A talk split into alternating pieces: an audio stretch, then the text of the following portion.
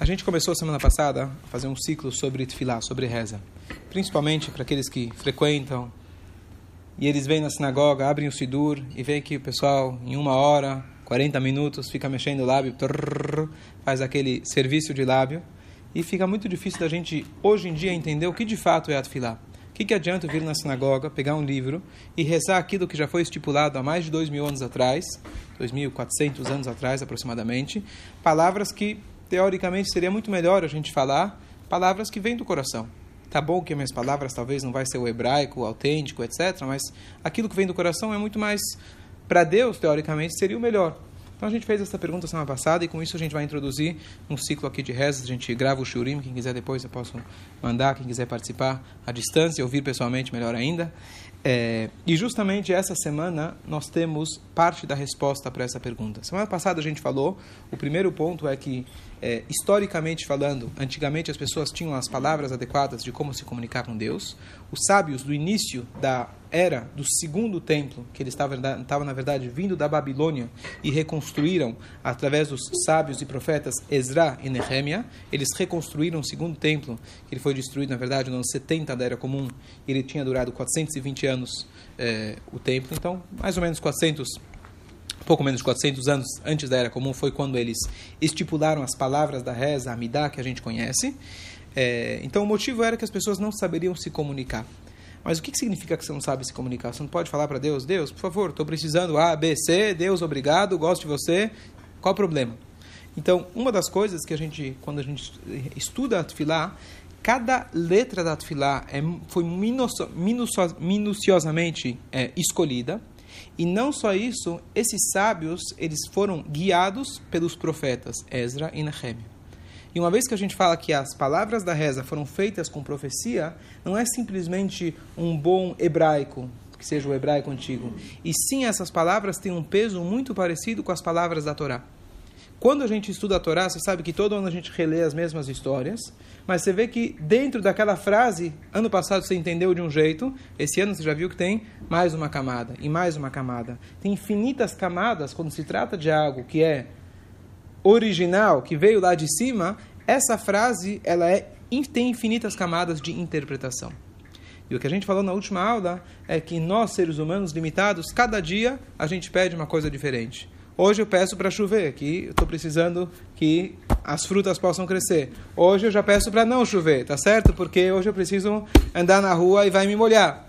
Hoje eu peço saúde, amanhã eu peço outra coisa. Cada dia a gente muda os nossos pedidos. Um dia eu falo, não, eu quero ter uma boa parnassá. Outro dia eu falo, não, se eu tiver essa parnassá em tal lugar, não vai ser bom para mim. A gente muda, cada dia a gente tem pedidos diferentes. Os sábios já sabiam quais eram os pedidos realmente necessários para o ser humano. E não aquilo que a gente acha que precisa e amanhã a gente acha diferente. Então, essas são as duas os dois pontos. Dentro desses pedidos você tem várias camadas e essas camadas são infinitas. E a cada dia você pode interpretar, não você mesmo, mas baseado nas interpretações dos sábios, de forma diferente e mais profunda essas mesmas frases.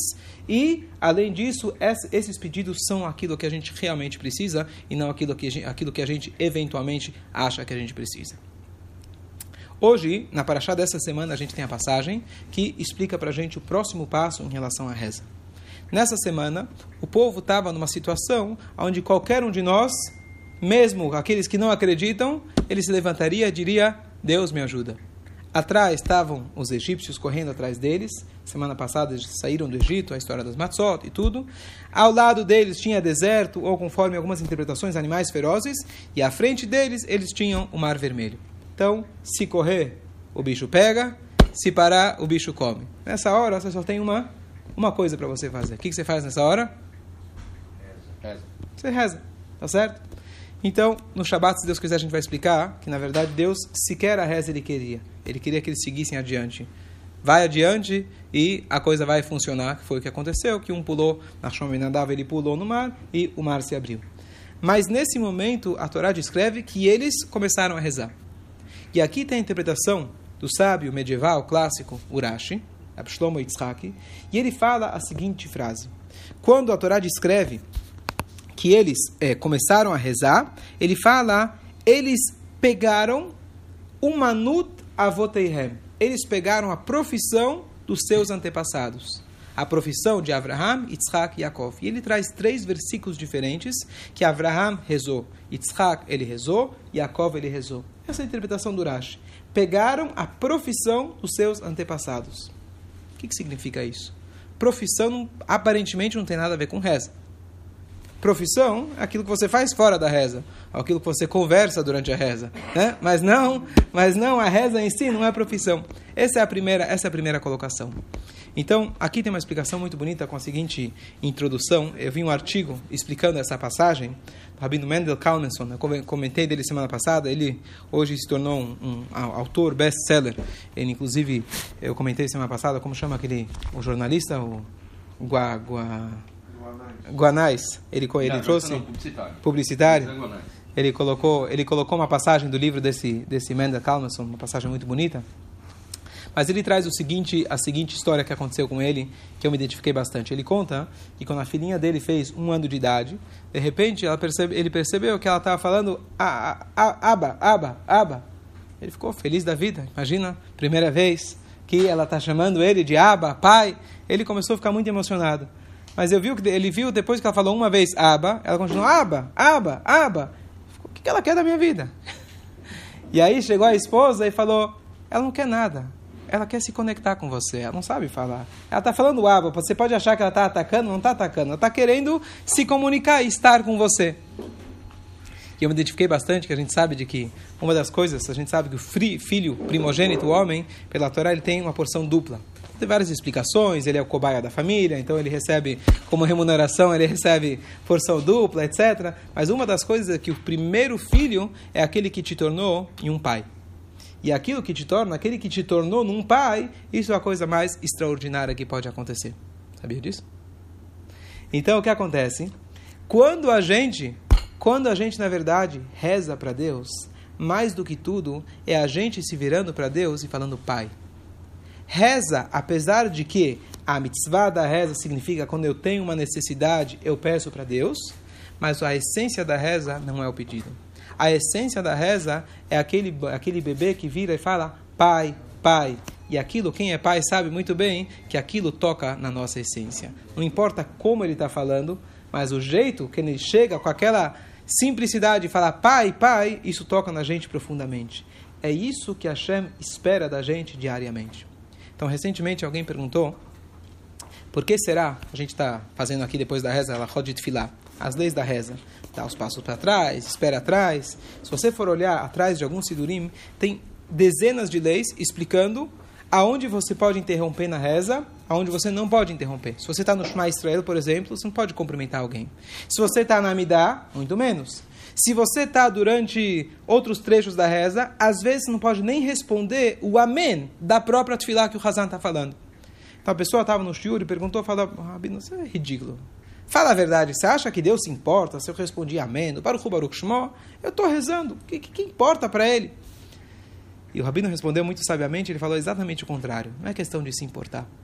O fato que ele fala para você, esse momento você pode conversar, esse momento você não pode nem responder amém, amém, esmerabá, o que for, pega o seguinte exemplo. Imagina um jovem e uma moça estão saindo, se conhecendo, shidur.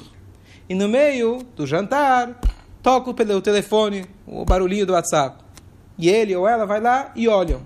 Será que ele ou ela vão se ofender? Depende. Não é tão grave, estão saindo, já estão se conhecendo. Mas imagina agora se é na hora da rupá, no meio da rupá, na hora que o rabino está falando, pega esse anel, você que comprou, e de repente ele ou ela toca o celular e fala, alô? Quem é? Oh, minha querida amiga, quanto tempo? Que, como que ela ou ele vão se sentir nesse momento? Completamente desprezados. Então, se a gente entender que a reza não é simplesmente um serviço de lábio, mas a reza é o momento que você está se comunicando com Hashem, e ele está com essa paixão máxima por você, e ele fez o favor de te compartilhar, dizendo, olha, essa parte da tefilá é o momento mais íntimo que tem, essa é a rupá, esse é o momento que está só nós dois. Então, quem vai ter coragem, quem vai ter a, a falta de educação de querer atender um telefone ou falar qualquer outra coisa? Então, a não está aqui para te, te restringir, e sim para te demonstrar em qual momento da reza você está. E a ideia de chamar a reza de uma nut, de profissão, que é esse momento onde eles rezaram para Deus naquele momento de necessidade, Urashi fez questão de chamar de Umanut para mostrar para a gente que a reza não é apenas o pedido. A reza é um momento de conexão. A reza, na verdade, quando você tem aquele golfinho que ele fica nadando embaixo da água, a cada tanto ele precisa sair e respirar. O momento que o Yodi, que a gente respira, é quando a gente vem e a gente se comunica com Deus e a gente fala: Uau, que bom. Agora não é eu, não é Deus, e sim é o momento da nossa conexão.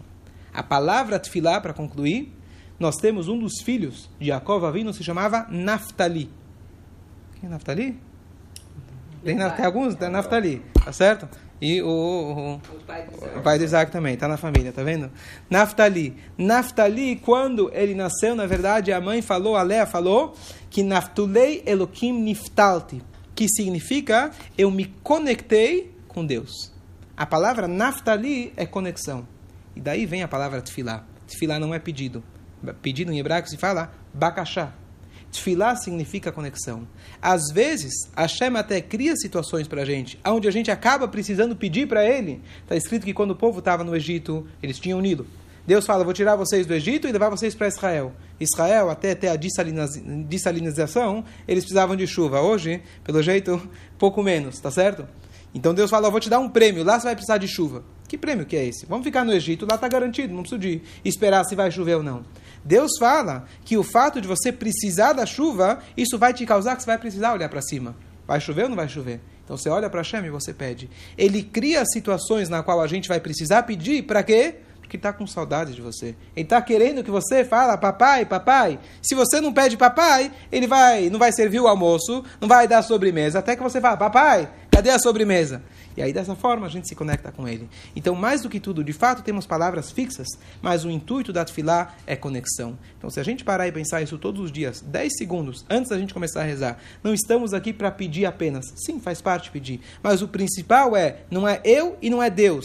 Algum, alguém comentou outra vez, falou, Deus, será que Deus tem assim, aquela síndrome de borderline? Borderline é aquele cara que sempre precisa de elogio. Elogio, elogio. Se você não elogia ele, ele já fica ofendido e já acha que o mundo acabou. Tem gente que precisa o tempo todo te cobrando, que você elogia, te cobrando, ver se ela está certa. Será que Deus precisa disso?